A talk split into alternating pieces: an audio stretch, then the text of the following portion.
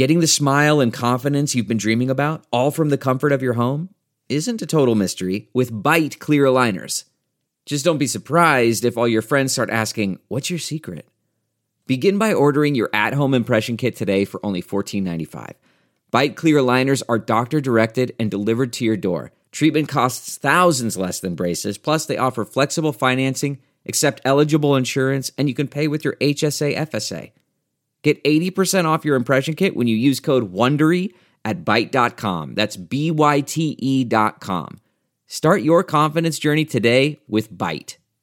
Delve into the shadows of the mind with Sleeping Dogs, a gripping murder mystery starring Academy Award winner Russell Crowe. Now available on digital. Crowe portrays an ex homicide detective unraveling a brutal murder he can't recall.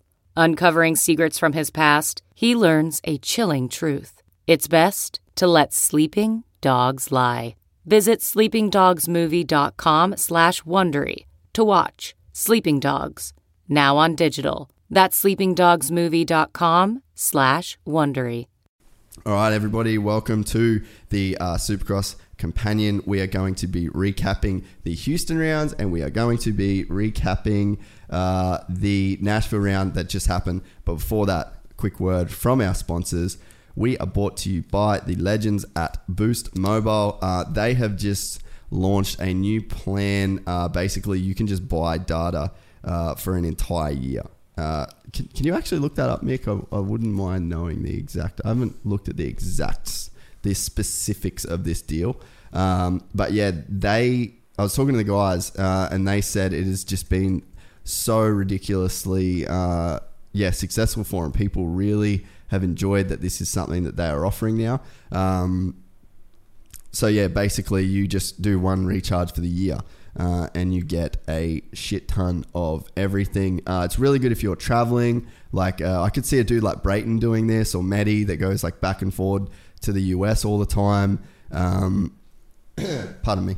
Uh, I could see those guys making use of this, where it's like you, because I used to have that problem. I'd, I'd fly home from America, I'd be home for like a month, and then I'd get a prepaid, which means I'd have to get a new number, and it just just every time I went back, I'd have to um, put more money on it in three months, or the number would disappear. So it turns into a bit of a nightmare. So I feel like these kind of plans are actually uh, a really, really good idea.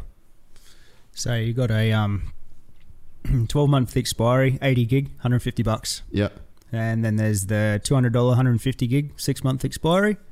And the big one, 300 bucks, 240 gig, with a 12 month expiry. Yeah. So, uh, and then I think it only works out to be like 25 bucks a month for like that much data, which is pretty, pretty sick. Um, so yeah, they're the new plans that I wanted to talk about uh, with those guys. Also, a big thanks to uh, the guys at Boost because they invited me to the WSL Awards on last Sunday night.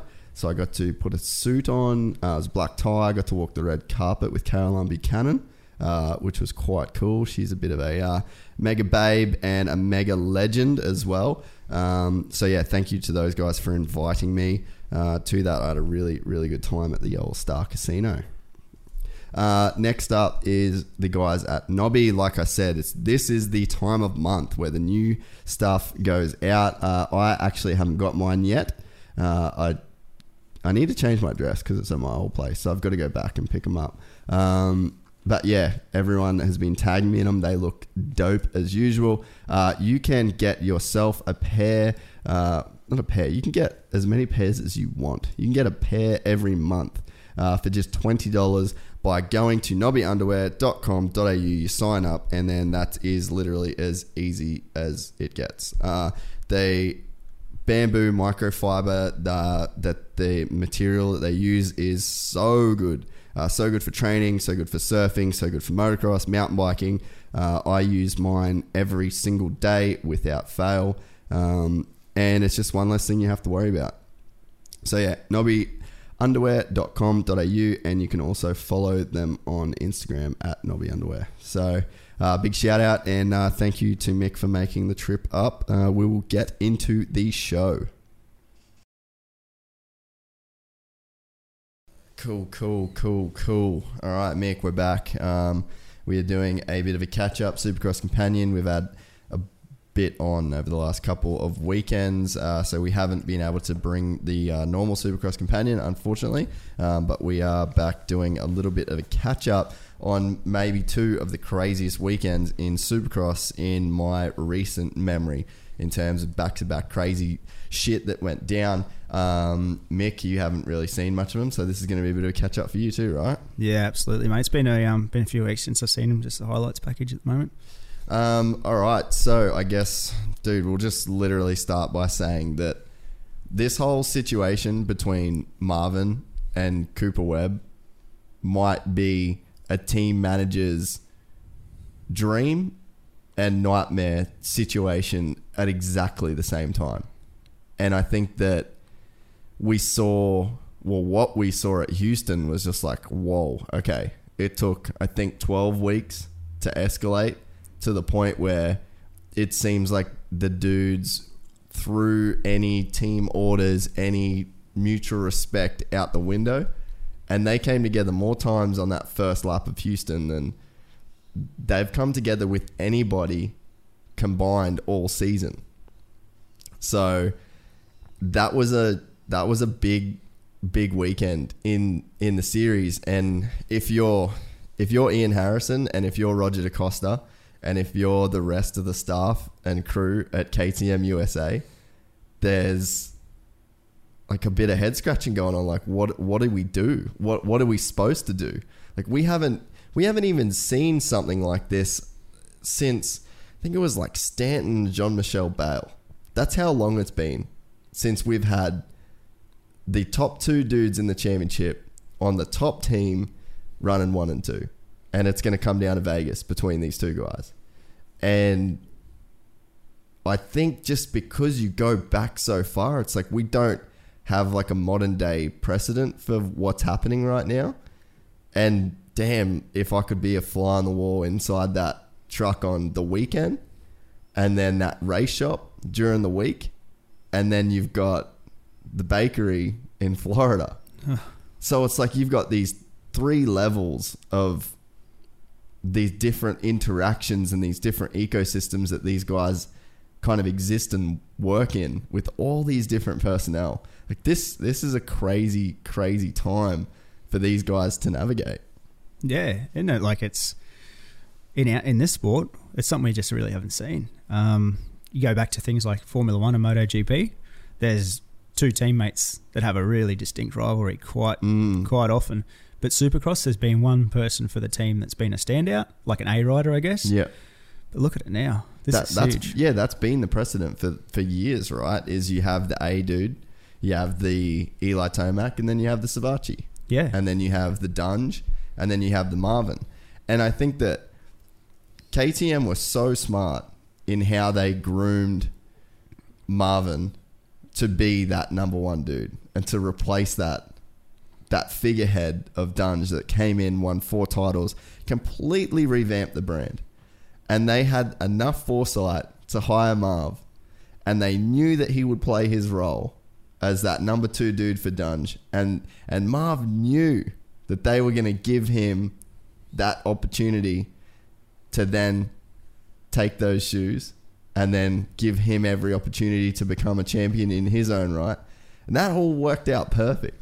And it was going perfect then what happened? until Cooper Webb come on the program. And I think again, it was they were looking at like this same thing of like, all right, we've got our number one dude in Marv, and he's going to win us a championship, and then we're going to groom Coop.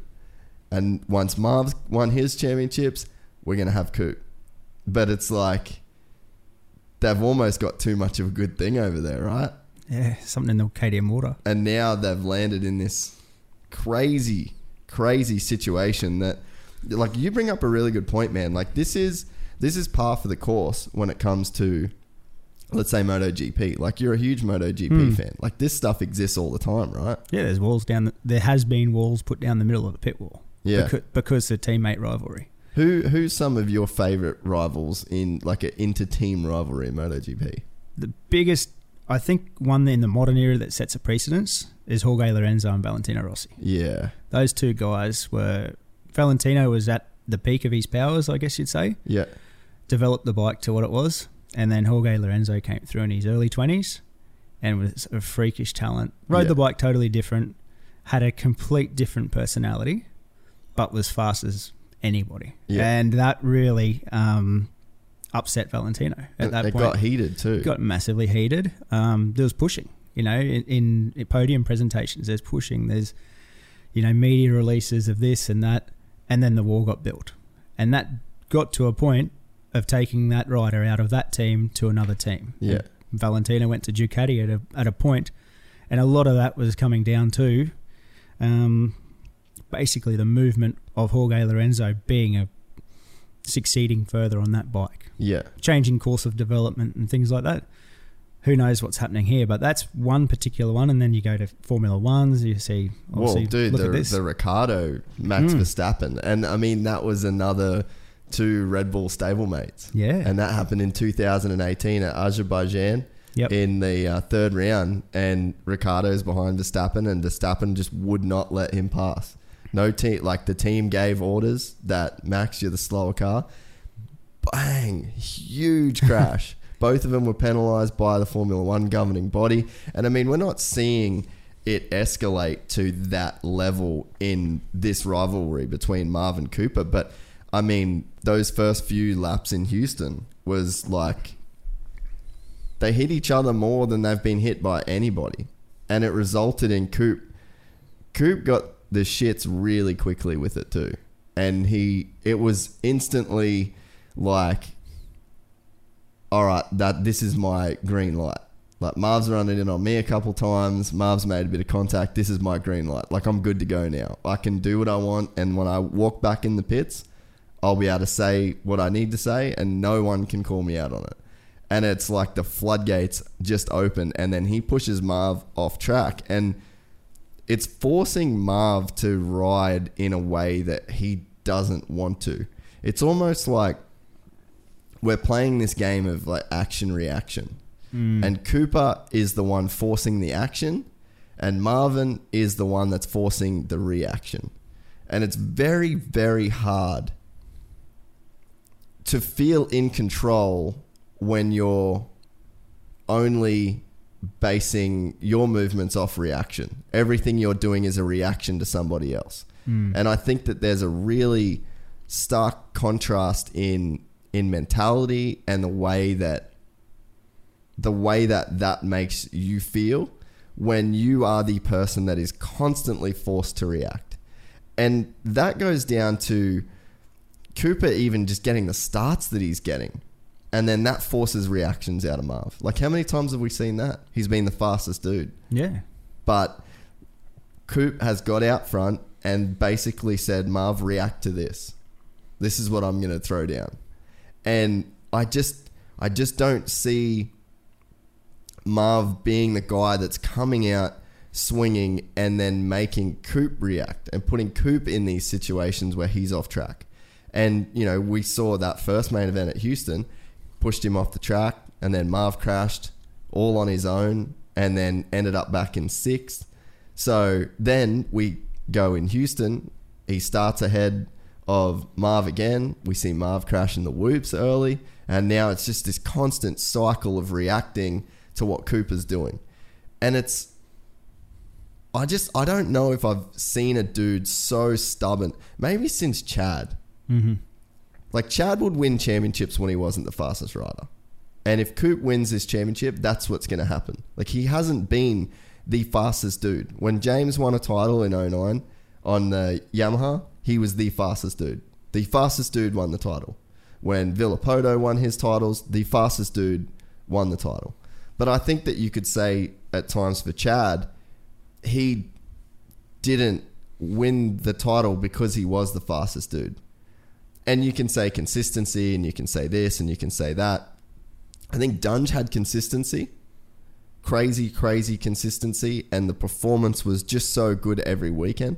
But I think what you see with Coop's a little bit different to Dunge in the way that he does it, in that I almost think that Coop is so stubborn. Hmm. He's he will not give up a point. He won't give up a pass. He won't give you an inch to the left of him on the track. it's just like it's like he it, it is a dog with a bone. He thrives on being on the back foot. Oh, he? And it reminds me of Chad. Mm. And it it seems like it seems like that sort of a version of Cooper that we've got is this guy that like just like you said he just thrives in this like thrives off the back foot loves a bit of turmoil bit of chaos and that's what he needs to bite down on his mouthpiece and just keep swinging Mm. and I think that, like, let's be honest, man. Like, this is a huge moment for him. Like, he's on the verge of becoming a Supercross champion, and there's so much weight of that expectation. There's so much pressure hmm. from KTM. There's so much pressure on yourself. There's so much wanting to win for your family, wanting to like this. Com- winning this championship for Cooper Webb completes a body of life work. Sure, he's he's not going to retire after this. He's still a young kid. The best years of his career are potentially ahead of him. Who knows what kind of run Coop could go on? But what this does is this puts a bookend on his entire life up to this point. You can you start racing at four years old, like the rest of these crazy kids, and then at 23 or whatever whatever he is. How old's Coop now? Yeah, I think he's about 23. A 23 year old kid, 22, 23 year old kid. You win the biggest championship that you can win in the sport that you have dedicated your entire life to. After that, it's gravy. Like the chapter's closed. You did it. Hmm. You did what you said you were going to do every single day that you're at, you know, at school and skipping out on class and missing out on holidays and not drinking and all of the shit that you went through in your life. The injuries, the disappointments, the near championships, it's it's done. It's this is a closed loop when you win that Supercross title. And that expectation and that pressure, as good as that feels, I think we've got to understand and put into context how how easy it would be to just not want any of that pressure. Like, could you imagine waking up these next five weeks being Cooper Webb with all of that expectation? And he has not taken one easy way out. You know hmm. what I mean? Yeah. There's not been one pass he's given up. Even when he's been slower on sections, slower in whoop, like he's been terrible in the whoops these last few weeks. Terrible. For a dude at his level that's about to win the championship, like I'm scratching my head going, what's what is going on here? Where'd that early season guy go? Exactly. Mm. So, but doesn't matter because he's 21 points in front and he's still doing the damn thing. He's still grit- grinding them out. And every single time something appears where Coop could slip up a little bit, take that pressure off himself, instead of being the the hunted become the hunter. He's just no.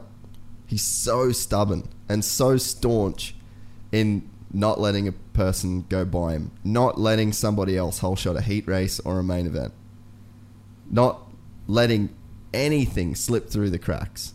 And and to me, at the moment, I think that is what's impressing me more than anything with him is that it hasn't been going his way. He hasn't been the fastest guy. He will be looking for settings. He will be wondering why he's not getting through these whoop sections so clean. But when push comes to shove, he's the dude that is still putting his bike out in front. He's still gaining points leads with four rounds to go. Mm. So I mean, it's a, it's a, it's a super super impressive run that he is putting on, and and I think that this will be a championship that I think will get remembered for a really really long time for sure. This has been one of the closest for many years. Oh, uh, and and like we said, man, the, the two teammates, Mm. two teammates to be one and two this deep, and it's the best team. Yeah. But I mean, dude, the situation there is going to be pretty pretty insane. Like I heard that they don't talk on race day at all. Like not one word gets said between Coop and them, and they'll be fine. That's the that's the words I got back when I did a bit of Yeah. info info finding. Fine, they're fine, but they don't talk. We're both fans of the sport, have been for a long time. Um, if you're, and correct me if I'm wrong, Marv, French rider, most of the European riders that come over, they're smooth, everything's really smooth. Have you seen him push to this point before? Through the Dungey years, everything. I, I personally haven't seen him get as aggressive as he has this year. It's like there's been something switched in there.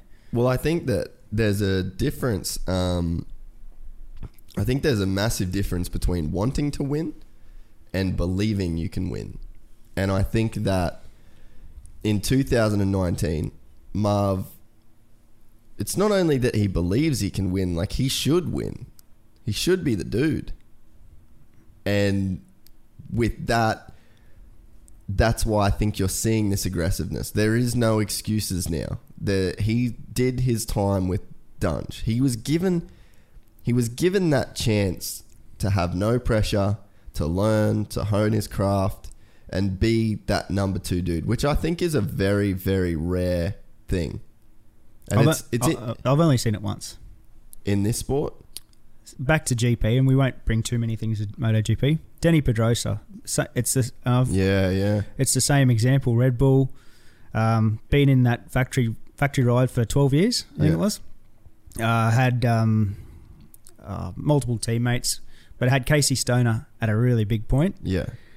Got positioned at the back for because Marc Marquez came in, and it's the same thing. He thought his time would, of- I think, was done, and it's my time to really shine now. Yeah. Then you have somebody come into that position, and you you mentally you got to think you're at that point now where you're you're going to be that number one, and it Yeah. didn't happen for him. Yeah. I don't know if it's going to happen for Marv, but this has been a lot of. he- How long's he been on a factory KTM for in America now? Oh, it's been years, man. It's six years. Yeah. Have to I be. think 12, 13. Mm. 2012, 13. He was there when I was there, like when I first got there. And uh, yeah, I mean, that's like, you got to wonder whether that was the move for Marv was to like play that second fiddle role. Because it's like, yeah, we are only just seeing this version of Marv now. But you know what? Last year in the outdoors, I saw there was definitely like some flickerings of like this Marv. I remember the race that he had at Southwick with uh, Tomac, where he was just giving it to Tomac in a race that he'd never win. Really, like he's not beating Eli there. Not there. No, but I mean, he was he had that level of fight in him. But I think that there's really no excuse for Marvin to not win this year. And I mean, the only excuse is Cooper Webb, which is like not a good enough excuse. And yeah, I mean, I think you're seeing. I think too, like Marv knows he's faster Mm. which is got to be hard because you're looking at these lap lap sheets every weekend with Marv, and he's consistently lapping faster than Coop. So I mean, it's he he knows 100 percent that he can win. He'd know fitness wise, obviously, but yeah, it's just that it just seems like Coop keeps making Marv react to him, mm. and I, I really I think it's such a like an underrated kind of you know aspect of of what these guys are doing right now and it's like that's what what you'd say like he's in the driver's seat he's making um, you know he's controlling the pace of things if you were talking about it in fighting terms it's he's breaking his will it seems like everywhere Marv knows he needs to be Coop's there just that little bit before him Turn whether it's screws. yeah, whether it's in the first turn, whether it's an inside line, whether it's fill in the blanks. Coop is always seems to be there. You could see it at Daytona when he just couldn't pass him. You could hmm. see it in Atlanta, just couldn't pass him. But it's not through not being faster. But you know that has just got to grind you down, and and I think that some of the aggression that you might be talking about might also just be pure frustration True. that he is always there. He is faster and he can't seem to get it. And even when you think it's going to be a bad week, like, dude, the heat race on the weekend, unless he cleans out Coop, jumps to the inside of him, smashes him, Coop goes down, breaks his visor, you're looking at a trip to the LCQ for Coop, which means God knows what gate pick, which means God knows what start, which means, hey, Marv might finally get up in front of one of these things. Nope. Red flag. Coop hole shots. It's just like they're the kind of breaks that that Coop is getting, and they're the kind of breaks that Marv isn't getting. And then you see, you know, Marv goes down in the whoops, first or second lap of the main event. And it's like, is that aggression or is it frustration? And it could just be frustration. And you go back, man, like, this is what makes me wonder too about this whole situation is that when we saw this play out at Red Bull Racing in the Formula One, we saw the Verstappen and Ricciardo incident. Then we saw relationships break down so bad with those guys to the point where Ricciardo left that team to go to a team that wasn't even doing as well. He's been with Red Bull for, I think it was 10 years up to that point. Marv's in a similar boat, man. We could draw some pretty crazy parallels between what happened with Daniel Ricciardo in Formula One and now what is happening to Marv. And you got to think, man, we've got four weeks of Supercross to go, but we've still got another 12 weekends outdoors where these two have to coexist. And imagine the chip on Marv's shoulder if Coop's walking around with a number one plate in his back pocket from Supercross. Mm. And then, what? Is Marv the number one dude in outdoors, or is there just one number one guy and it's the guy that won just won the Supercross championship? So, man, it's a it's a crazy time, and these yeah these next few weeks is just going to be ridiculous to see how this whole thing plays out. And I'll tell you what, it's good for the sport. Oh, This is huge. Like the Ricciardo Verstappen thing. I don't know the figures, but people were talking about it. It was just growing the sport even more Mm. because teammate rivalry is rare mm, and it's huge. Like it's for our sport and being Supercross. This is this is a big thing to see two teammates just going at it, one two, like the whole time. So it's good to see. this, it never happens. No, It's so crazy that what we are getting this season just never happens. yeah, and ugh, I just it's been it's been so good to watch. But holy shit, would it suck to be Marv? Ian Harrison sitting in the driver's seat this year. Yeah, welcome. He'd have some conversations. yeah, welcome to uh, team management, Ian. Uh, Mm. we've been grooming you this for a while. Here you go. Yeah. Here's the reins. Uh, now deal with this storm. Yeah, we've had Roger De Coster here for many years. Yeah. they're great. And then yeah, welcome to this. Yeah, pretty much, man. Yeah, if if you're Ian, if you're Ian Harrison right now and you're Roger De Coster, like, dude, I don't know what you do. Like, I, I really don't know. Like, do you not have a dog in the fight? Mm. Like, how do you not play favorites? And dude, you need what you need to do if you're Ian and Roger is go, boys, listen. You both are one DNF away from Eli Tomac winning this championship. Do not, do not make contact. That's it.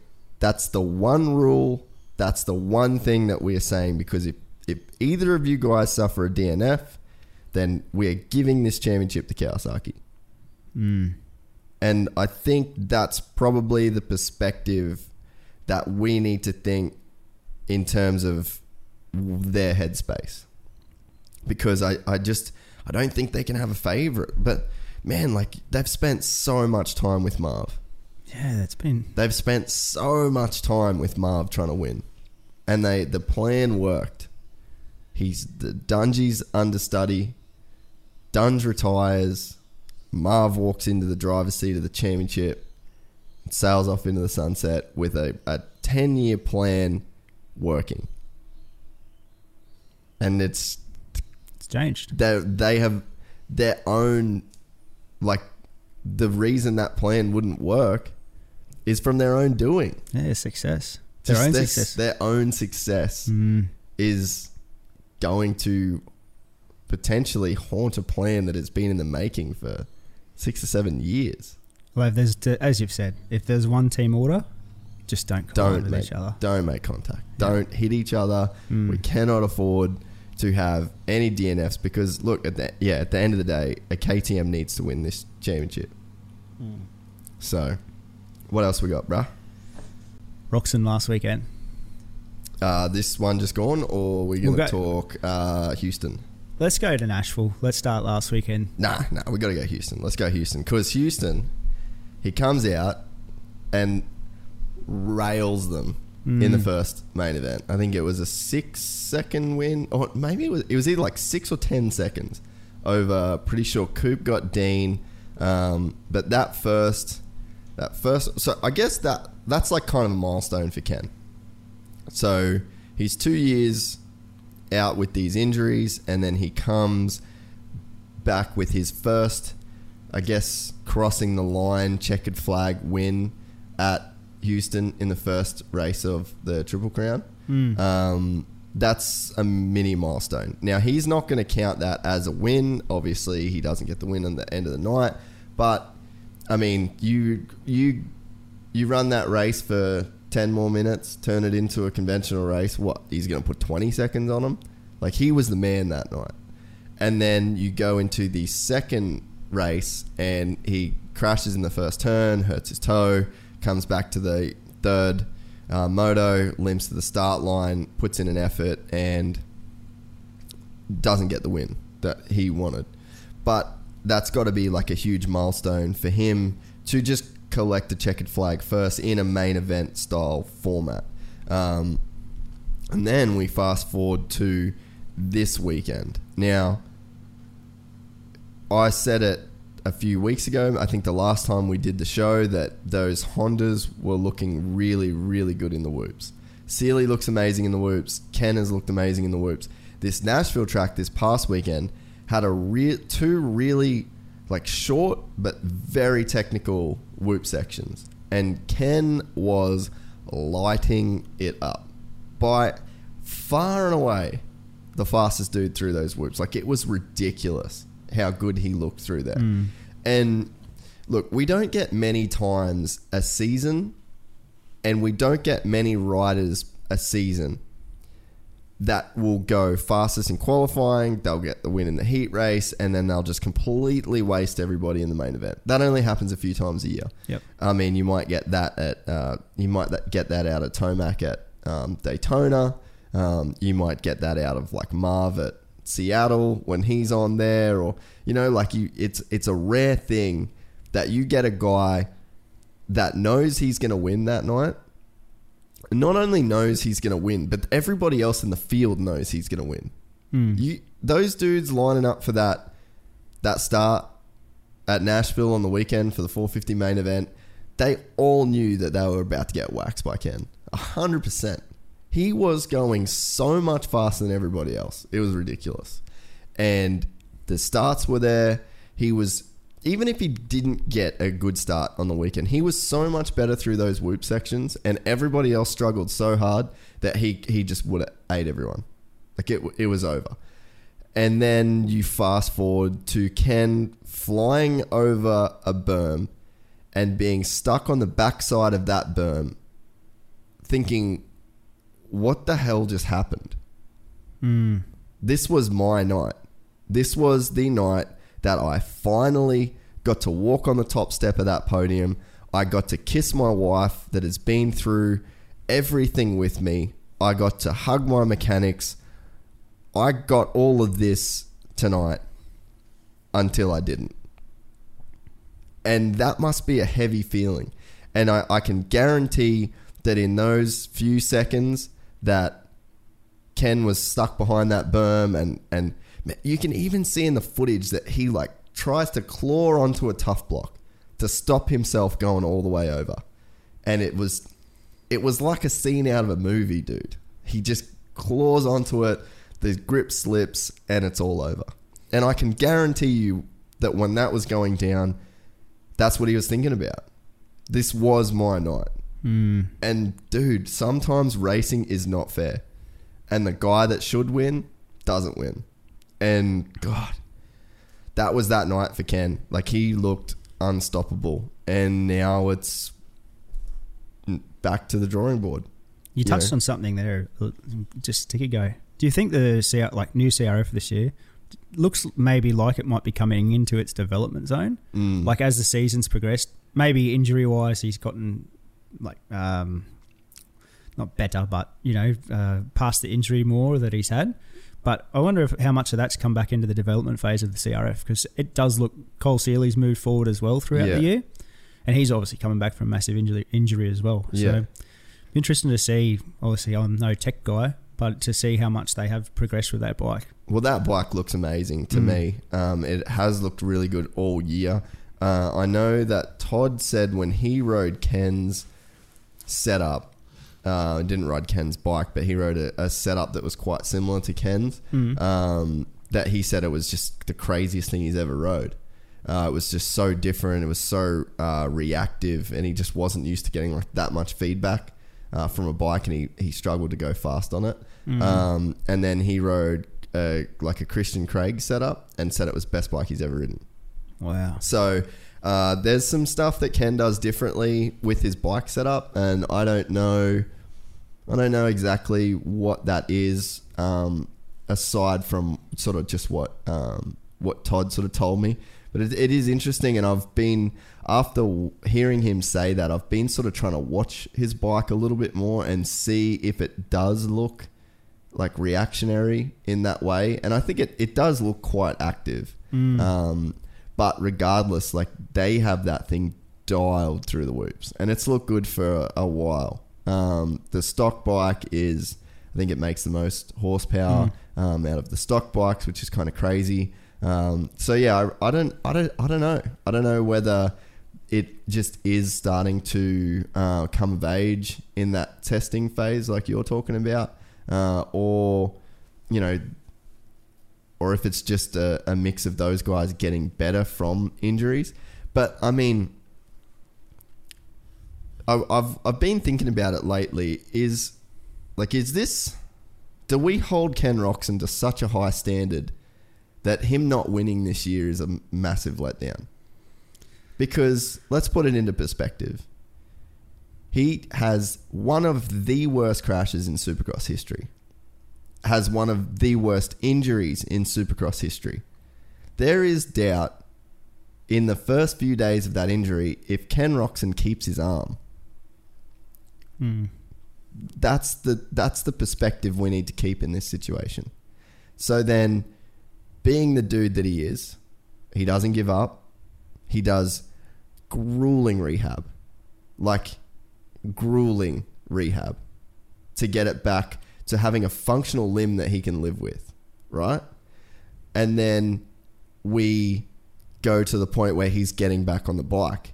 Now, I was I was playing golf with Ken after he just sort of started doing motos again, right? And it was the fucking craziest thing I've ever seen. He had no movement in his wrist, right? So when you're doing a moto and you're in Florida and it's hot and there's sand in your gloves and everything like that, what's sort of giving you a little bit of relief in your hands is movement in your wrist. So it's not like there's just this locked thing and it's this sandpaper motion between the glove and your hand and the grips. Hmm. There's a little bit of give and a little bit of movement because of the the wrist movement that you have. So Ken had none of that movement. So he was going out and doing motos and he was having the entire palm of his hand come off skin wise. So is he having a like is this a disappointing year if he doesn't win? Or do we go back to the Ken Roczen that had his fucking palm ripped off from just your average moto that he used to be able to do all the time? Like what he has had to come back from is so remarkable and to just be back at this level now hmm. like straight away. Like Millsaps couldn't do it. You know, Millsaps got head injury, couldn't come back from it.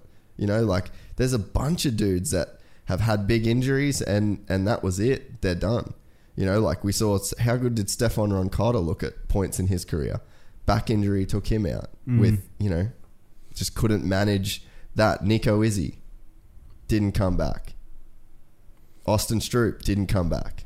All of these young dudes that had these promising careers that just couldn't make it back. They could not. They could not make it back from the hell that they got forced into in uh, into, and we've got Ken at this incredibly high standard to where if he doesn't win this season, we're like, damn, when's Ken gonna win? It's like, dude, look at what he just went through. And then you go through all of that, and then you come back, and then you break your other arm. It's pretty fucking bad as well. And then you go through that whole process again. So it's like, damn, dude. It's almost it's almost like he should be getting some kind of warrior award just for being there with everything hmm. you know that he has been through. But then again it also goes to show the standard that we hold him at. Like how good he is. When he crashed and went flying through that stadium he was the king of the world dude. Hmm. Factory honda lighting up everybody. Like he looked so good it could have been a perfect supercross season. So it's just it's crazy like I have these moments where I have to like remind myself of all this.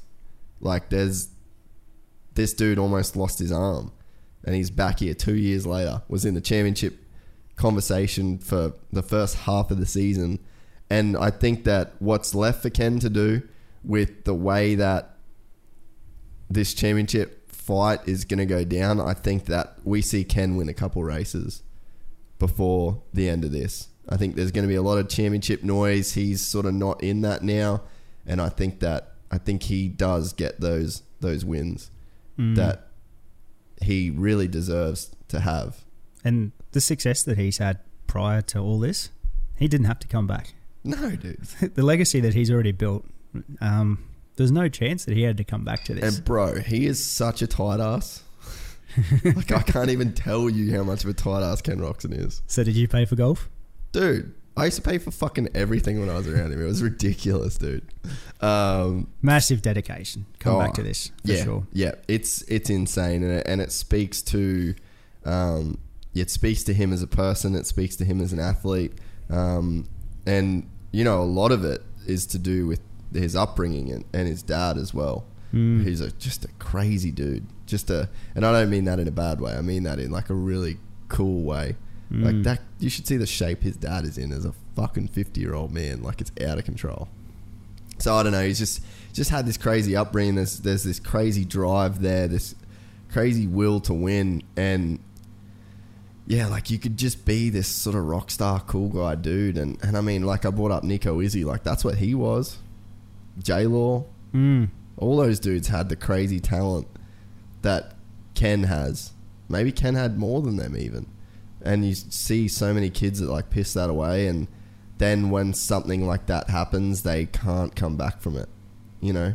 The dude, the demons Ken would have had to come back from this is so crazy. The doubt he would have had, like, yeah, he's a special, special dude. And I, I really hope that we see him get some wins before this season's out. It's not a matter of if, it's when, Mm. whether it's this year, whether it's a 1 1 and in outdoors coming up. But, you know, he will be back and he will be vindicated. And, dude, I'll probably shed a tear for him when he does Mm. because may, maybe no one in the sport deserves it more than him right now. And I think too, man, just ah, it's it's just heartbreaking to to see how on he was at Nashville. He was on, bro. He's not. He was on. And then Joey Savatgy tucks the front. And, and Ken had no like he had nowhere to go. It wasn't like he literally could have done anything. It was in the air, his tires touched the ground, and then Joey's back wheel was there to collect him and send him over that berm. Like fuck. There's nothing you can do. Literally nothing. Couldn't have done anything. So but yeah, I mean that's uh sort of where I'm at with Kenny. I really I really hope he uh gets a win. He fucking deserves it more than anyone, that's for sure. Definitely. And it's just success to be just to be back there after those things for sure. Oh, definitely, dude. Uh, Eli, What a what do we even say about Eli, dude? So he was the first dude in like a million years to win the LCQ and then also win the main event. Uh, with the way, like he was riding good in the heat, then he obviously had bike trouble, stormed off to the hauler, and then comes out, wins the LCQ obviously, and then wins the main. Um, I think he wins the main because Ken crashed out of the main. Um, I don't think that you would have seen uh, Eli beat Ken uh, that night. Um, but yeah, I mean, it's just a riddle of like you know you go back to Houston and he wasn't just didn't look good. Like Marv crashed twice and passed him. Like when the fuck do you see that? Never. So it's um yeah, I don't know, man. He's a but that being said, he could still win the fucking championship. He's 21 points back.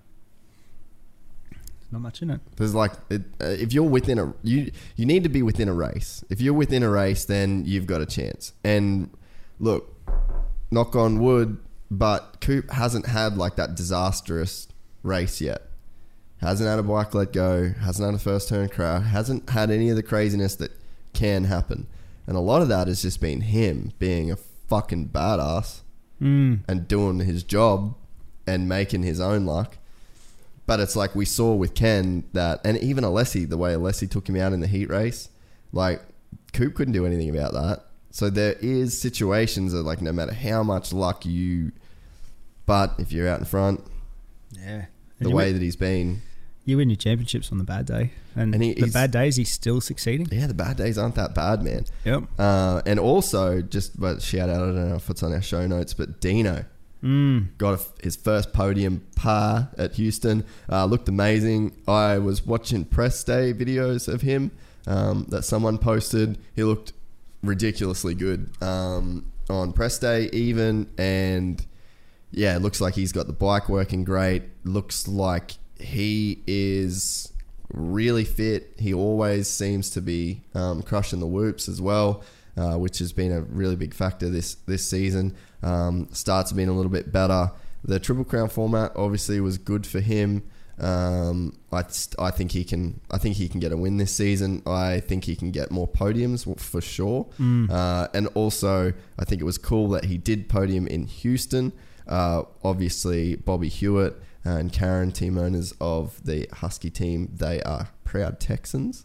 So I thought that was kind of cool to get a win for uh, Big Bad Bobby uh, in his home state, which would have been cool. And then you fast forward to Nashville, and Dino rocks up in cowboy boots and a uh, white rockstar cowboy hat, and just continues to fucking win the internet.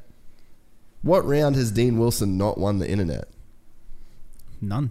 He's been on it every round. he goes to Dan Bilzerian's house and fucking jumps his pool in uh, the week off at one week and then shows up at the uh, Ma- well, dude Marshawn Lynch jersey in Seattle has the fucking hanging out with Beast Mode. It's like every single weekend, Dean Wilson is the crowd favorite and wins the internet.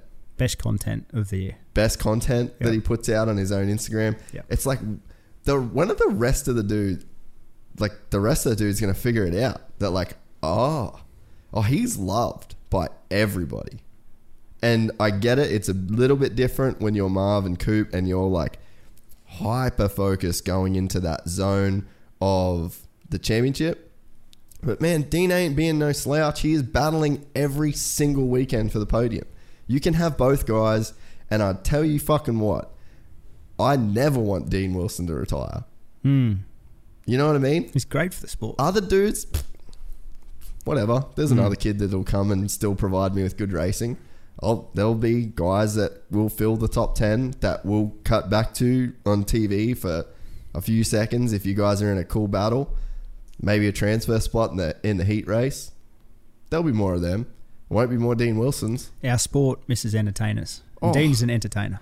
And it's like genuine too. Yeah. Like there's no bullshit with Dean's entertainment. There's no gimmicks. There's no fucking, you know, tough guy thing or there's no badass thing or there's no controversial thing. There's no dude, even when he gets in controversy with like the whole Ignite thing, it's not really controversy. Because he comes out and he's just like the nicest dude about it. And he's like honest and he's genuine. And people are like, Yeah, no, I feel for you, Dean. Hmm. Like, fair enough. Thanks for you know. Even when he lands in controversy, he's not controversial. It's like you don't have to. You don't have to be this crazy fucking marketing genius. You don't have to have a pitch. You don't have to have an angle. You don't have to have a sell. You can just be a good, genuine dude that enjoys the fans, loves the sport, loves the team that he's on, the people that he's around, and just like let people into that world, and you're going to succeed. And that's exactly what Dean's doing now. Like, look, look at him at um, Ozex and Dude. He was with us for three hours, yeah, probably, and then for the fans as they were coming through, yeah, there was not nothing was ever ever a problem. no, no, just a yeah. It's good. legend of a dude. And now the results are marrying up to the level of personality Mm. that he has and that he utilizes. Uh, and I think that that is a super powerful combination. And dude, like, I can see Dean being the guy that is like almost responsible for like pushing the sport just a little bit more mainstream Mm. like Nyjah did for skateboarding in more recent. You know, like he sort of brings it into like hip hop culture or or whatever. Um, obviously, had like Sheckler did that. I really think that Dean is the kind of guy that you know, with the whole Dan Bilzerian thing, with the beast mode, like Marshawn Lynch. Like Marshawn Lynch is one of the biggest names in American sport.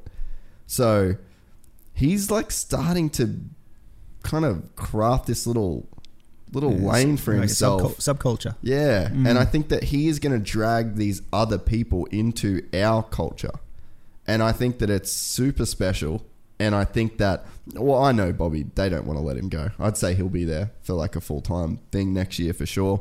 Um, but I really hope that the sport knows exactly what we have here. Like, it's a special dude Mm. with Dean. So see him get on the box in Houston, um, yeah, really, really bloody gave me the gave me the uh, heebie-jeebies. And what Uh, do we gave me the expect? willies. What do we expect from Colorado? CBD sponsor going straight into Straight Colorado. there. I expect Dean to just be fucking blitz the entire time. Just, nah, nah, no, he doesn't do that shit. Um, yeah, Colorado be interesting. Mm. Uh, I have the funniest story of all time about Colorado with Dean, but I'm gonna wait. We've both said that we'll wait um, till he's on the podcast properly to tell that story. We've, we haven't actually told it, but it involves it involves Justin Bogle being super underage, Dean Wilson being underage, me being 21 to 22, and a nightclub right before Motocross Nations, sneaking out of a wheel, uh, sneaking out of the um, hotel. So there's a few, there's some very good. Then it also involves someone getting uh, in trouble with the law. Yeah. So, but it's a sick story. So Sounds big. I need to wait. I need to wait. We've said we're going to wait for that one. But um, yeah, so that's our that's our Colorado history. But uh, I, I don't know. I haven't even looked at the track map for uh, for the weekend. I think Eli will have a massive uh, point to prove at um, Colorado, Back home. coming off another win. Uh, but I don't know. I just feel like Ken could just be just got that juju Mm. and could just be dominating. Um, be interesting to see what the bikes will be like up there. Yeah, I don't know what altitude is at um at Denver. Yeah, well, I'm it's about uh, it's about a mile, mile Yeah. high. Like it's it definitely uh, it definitely hurts the lights bikes. That's going to be super interesting to see uh, Mm. what the lights bikes are like. But yeah, the 450s, it's going to be yeah. I'm interested to see how big a factor that plays. Like it could just be negligible. Um, yeah, but I think that there might be some guys that are scratching their heads about it. Um, wonder if Coop has an advantage just because it'll be slower and he's like the last dude off a 250. Mm. Yeah, maybe so. That's just like full spitballing. Um, yeah, what else we got? Probably the last guy we'll touch on for the 450. So I don't know if we've got much else to go with that part, but Blake Baggett got second last weekend. He's he's been pretty consistent throughout the year too. Dude, he's been pretty good. Yeah. He has been good. Um, yeah, got a win on the season, a few podiums.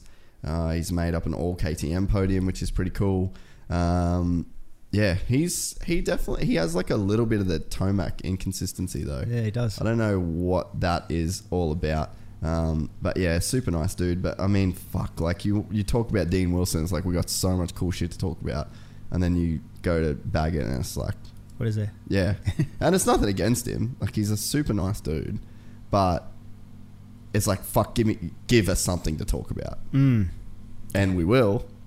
You know, your name comes up, you're on the box, you're doing your thing, but it's like I'm, I don't know, don't really have too much to talk about other than like you're riding pretty good, dude. Yeah, keep that- it up. That Sunday between, you know, for Sunday for us, we get to see 40 minutes of him. The rest of the week, what do you see of Blake Baggett? I don't know, not much. Not much.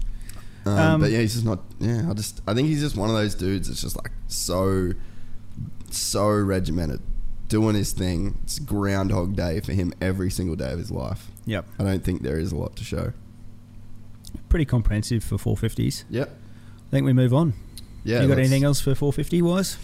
What is there else? Um, I'm stoked for Seely. He's he's looking good. Um, Savatgy looks like he's going to be out. Uh, that crash was pretty weird on his shoulder. Uh, you could see it like extended and like rotated, and he was hurt straight away.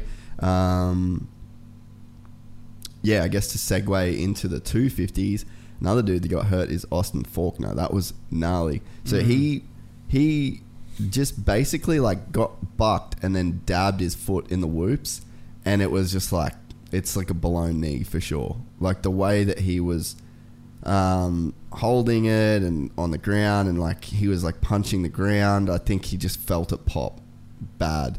Um, I don't know whether or not he will be able to come back this season. I'd say he's going to give it every effort he can to do that.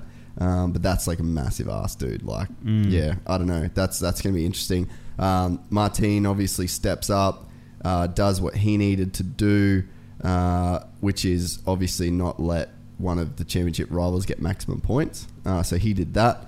Uh, Chase Sexton would be my pick for that championship if Austin doesn't come back, which would really suck for Austin. I think he, yeah, he deserves it. Uh, and then that's that's a long that's a long road back, uh, and he's been injured quite a lot already. Um, Mitch just can't seem to get a break when it comes to that with the Star 250 dudes.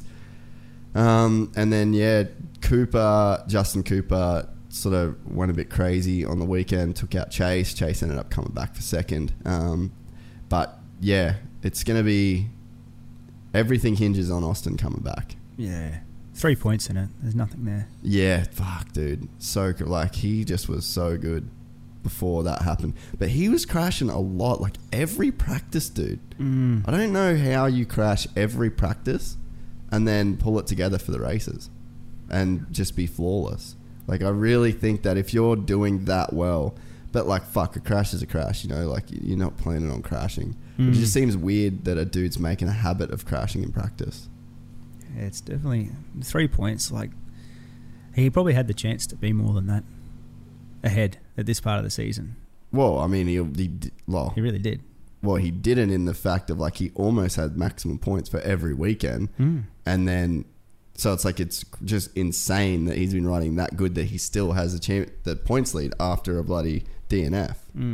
Um, but yeah, I, I guess everything just hangs on. But I mean, even say he comes back, say races, is he going to be the same? Three point lead's probably not enough to win that title. To be honest, like it's probably over regardless, Yep. which is gnarly. Be nice to have him back for Vegas. Yeah, for sure. Showdown. but pff, It's not far. Yeah, it's hard. Um, Troy Lee Designs. This is hopefully, obviously for Troy Lee fans, this is we're going to be their year in the 250. Mm. It's sort of fallen a bit by the wayside at the moment. Dude, like That's- imagine with with what just happened to Austin Forkner. Imagine if Jordan Smith was still on that coast. Yeah. Ah, he would have been looking amazing to win this title. And uh, I just feel so bad for Tyler Keefe because he's such a great dude for one, but he's also a great team manager. Like they run a phenomenal program. They've got amazing bikes. Tyler is a massive team player, huge support from KTM, huge support from Troy Lee. And it's just never clicked in the way that it should. It should click. There there isn't something missing. Jordan Smith is a super capable rider. Shane McElrath is a super capable rider. G- Both amazing talents. And what you you know, we've spoken about this on this show before. You've got you've got these boxes that you need to tick to win any championship. And then the rest is up to just dumb luck. Hmm. And it's like all these boxes are ticked when it comes to Troy Lee KTM, but they just don't have that sprinkle of luck. And this is another year that unfortunately this team doesn't get to hold a number one plate. And I mean, dude, you even think about the luck to like Jesse Nelson. Yeah. Like that's a that's a dude that could have been a champion. That's a dude that should have been a champion. And uh, I guess in a, in a lot of ways that dude actually is a champion. He just never got to hold a plate Mm. on a podium like that. But yeah, I mean it's it's crazy, and and I think that I guess to touch on the Shane uh, McElrath situation for people that don't know, uh, he basically so the 250 class, if you score a certain amount of points. Uh, within two seasons, you point out and you have to race the 450 class for the following year. Um, We've seen this happen to a bunch of dudes over the over the last few years. I think it's a good rule. Um, I think it's a good rule, but I think they should adjust it um, because you can see uh, a guy like Shane. I mean, he still is a young dude. Uh, the 450 class, well, because of this rule, the 450 class is stacked. So I think we were having these years where the lights class would be better than the 450 class because it was so stacked on both coasts. And then you'd have like the top three or four dudes in the uh, 450 class, and then the, it thinned out. But it was also the era of superstars with Chad, Ricky, James, K Dub. So it's like, geez, how much room was even in there for those guys? Um, but I think that rule has really had a positive effect on the 450 class. Um, why we're seeing one of the best 450 seasons of all time. But now we're getting guys like Shane that are sort of getting hung out to dry a little bit. And then they're going to be forced into a 450 class that has 11 factory riders and zero room. So, what do you do? And I mean, I get it. I, and yeah, so I guess he's basically um, AC's going to win this championship. He missed around through through some injuries. Um, there's no point going back and pointing yourself out of a championship that you can legitimately win in 2020 on a team that can win in 2020. Yeah. So I think that's the thinking there. There's been some critics of it. Um, I heard Steve Matthes was talking about, uh, you know, back yourself, go to the 450 class, blah, blah, blah. Man, these dudes are risking their fucking lives and their livelihood every single day. If you're a young kid that has a finite time on his career and you can be on a championship level team like Troy Lee KTM with a great team manager, with a great infrastructure and a paycheck, that's what you do. Mm. And it's proven. You go to the 450 class on a non-factory bike. Yep. What's really what's the point? And go there a point. winner. Yeah. Look at Coop. Coop went there like hot, hot, hmm. hot, hot. Championship after championship after championship. Spent his first two years struggling. Yeah. It's like you need to go there hot. Like this is a different game now. The, it's elevated everywhere. The expectations are up. The money's up. The power of the bikes is up. The weight of the bikes is up. The races you're doing, like this ain't no. This isn't like a decision you take lightly. We saw Villopoto build to the 250 class with Aldon for two years. Mm. Like his last season in a lights bike, he got bigger, he got thicker, he got stronger.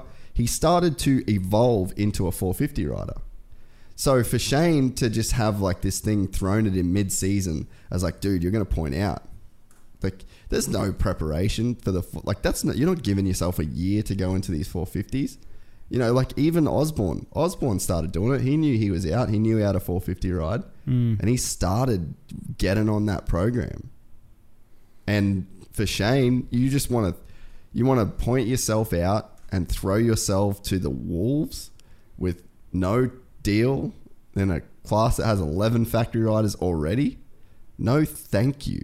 No way. There is no. I don't give a fuck what Steve Matthes thinks about me. You know, I'm doing what's best for me, and that is to stay there. And and you look at like, you look at Shane.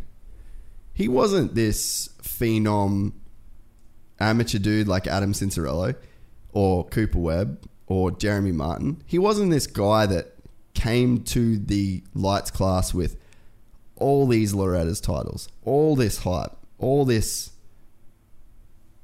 this anticipation. Mm. He wasn't that dude. So a few years into his pro career, being a guy that's been in the hunt, had red plates these last couple years, dude, you are overdoing your job. You are over delivering. Kudos to you. You are with Adam Cianciarulo. You know, you are with these guys that had all the accolades. They had every reason to win championships straight away. And Shane didn't, and he's there. And he's been one of those guys. We've seen him just like wax people at Red Bull Straight Rhythm, even. Like, this dude can ride. Mm. Like, he needs a little bit more time to really put this recipe together. And I think he's making the right call by staying. He, Definitely. you know, he's going to cop some heat for it, but it is what it is. And he's still young. What's another year to be Dude, there? hundred percent, He's bro. got time. There's heaps of time, and who knows? There might be a um, another KTM factory ride opening up in 2021. Dude, yeah, that's going to be interesting. Mm. Um, what else we got? Um, AC and Ferrandis. Yeah, Ferrandis got his first uh, first win. Uh, then I think he went back to back. Adam had that weird crash. Um, but yeah, I mean, I just yeah, everyone knows I'm a AC Dick rider for show. Um, So I really want him to win that championship. I really hope he still does. Um, yeah, that's sort of that's sort of where I'm at with that. Mm-hmm. Sorry, FaceTime call coming through. See you. Um, it's sort of back. I think we'll wrap up pretty soon, but sort of back to the Aldon thing. Having the boys back there training through the week. This is the first time that he's had this sort of thing. How do you reckon he's dealing with that? Mm, I will get back to you in two seconds. I just got this as dinner. Harley goes to America tomorrow, so we've got a Going to get what nine world titles? yeah. Fuck, I don't know, man. I think he's up to like number ten. Ten. All right, I'm back. Um, Do you- yeah, Do you, build a wall in the training facility? dude, that's like so crazy. This whole thing. I mean, I feel like Aldon's the dude for the job. Really, though, like he comes from a military background. He's a leader of that facility. Like he is the boss. Yeah. He's the smallest dude there, but he runs that shit. Um, and I think that without a dude like Alden that is really in charge of what goes down on a daily basis at that facility, this whole thing turns to shit. I believe the reason the wheels are still on this wagon, in a sense, is because of him and because of his leadership and the fact that that's his house. Yeah. That's his facility. You don't drive on the fucking grass at Aldon's. That's how he runs his program. Wow. So I think that is going to be the thing that's like almost keeping the the train on the tracks. I I don't think you, you know what though, bro? Like they've got two facilities there. They've got the lights facility and then they've got the 450 facility. So they've got these two big sheds on either end of the property. I mean, it might not be outside of the realm of possibility that they take Marv and they keep him there, and then they take Coop and then they keep him there. But you do that, and you don't have any accountability of those two dudes having to sit next to each other in those lawn chairs after their motos and have Aldon come through and they they sit down, they watch tape together, like they do that stuff together. So I think that it's that forced interaction that holds them accountable for their actions, if that makes sense. So I think that if they go, look, this is getting heated, we separate those dudes. I think that opens up the door for like a lot more shit to go down on just the training tracks. Mm, keep that bond there. I think that they need to keep these dudes together. It's going to be uncomfortable, but god damn it, it's probably going to be safer hmm. for both of these guys. So, man, like it's an unprecedented situation. What we're seeing right now between Marvin, Musquin, and Cooper Webb is unprecedented in this modern era. And not to mention, like, we have access, bro. When Jean Michel Bayle and Jeff Stanton had their battle going down like fucking 20 years ago or whatever it was, there was no Red Bull Moto Spy. No way. There's no way we're seeing into the training facilities. There's no way we're seeing these guys interacting with the team. The access we have as fans right now is ridiculous. And I think that, you know, we have seen teammates go out at one and two, but we've never seen it like this. We've never seen it to where we can actually be a fly on the wall in these scenarios. And it's like, dude, this these next few weeks of these two guys essentially living together and battling for the most coveted trophy in all of Supercross. It's it's crazy. Makes you want to go to Vegas. Dude, we should go to Vegas. Does anyone want to sponsor us a trip to Vegas? We'll come and do one of these from the uh, from the cheap seats, dude. I Straight, wonder. un- straight under Sam Boyd. We'll be there. I wonder. We could probably pull it off. feel like we could. Four weeks. Is that how long it is? I need to get a visa. I don't know. Maybe we should think about it. Um, all right. Well, I think that is gonna. Yeah, that's a wrap. Is that everything? Actually, just I'll check some notes. Um, Mick, what else have you got going on, mate? Oh, mate, pretty um, pretty quiet at the moment. Just um, planning a trip to Vegas in three weeks. Yeah, true. Eh? um, I'm just gonna check my notes. Do you just want to check that email, make sure we're not missing anything? Yeah, pretty much. We've touched on Mr. Baker, Ken. Um, yeah. Also, we dropped a little bit of a uh, little bit of a story on the gram yesterday. Oh, by the way, follow us on Instagram at Gypsy Tales Podcast. Um, oh, I should do the sponsors too, I guess. Um, but yeah, we sort of threw an idea out there. So anyone that's on the Gold Coast, we're thinking about having a live. Uh, I guess like a live podcast with some of our all-time favorite guests that live on the Goldie. Uh, Sam Moore, Harry Bink, we got Todd Waters, we got Michael Crawley, we got we got Puck and everybody. Um, so we're thinking about having a night at Nightjar, uh, doing the podcast there live, but not just a podcast. I don't know, maybe make it like a bit of a cool show. Uh, get some cool stories to sort of tell in a bit of a different way, uh, and then obviously we'd stick around, have some beers, have a bit of barbecue. Um, yeah, so anyway, we're sort of thinking about that. We threw it out there. Uh, the uh, DMs lit up. Apparently, there's a ton of people that want to come to it. Uh, so that's in the works. Um, and yeah, just I guess follow us on Instagram if you want at Gypsy Tales Podcast. You can subscribe to our YouTube channel, um, which obviously this content lives there in its video form. Um, new studio is coming along way quicker than I thought and way quicker than I'm probably ready for. Um, so yeah, we're going to be building that, which yeah, that's going to be crazy. We're going to have the internet's not going to be a problem there. Uh, a lot of space, a, yeah, a lot of everything. It's going to be it's going to be pretty sick. Um, and yeah, it's coming up scarily fast. We'll probably be in there in a month, which is crazy to even think. Um, but yeah, I don't know. It's that's that's been going on pretty pretty uh, pretty rapidly behind the scenes. But yeah, just working on on different stuff here and there.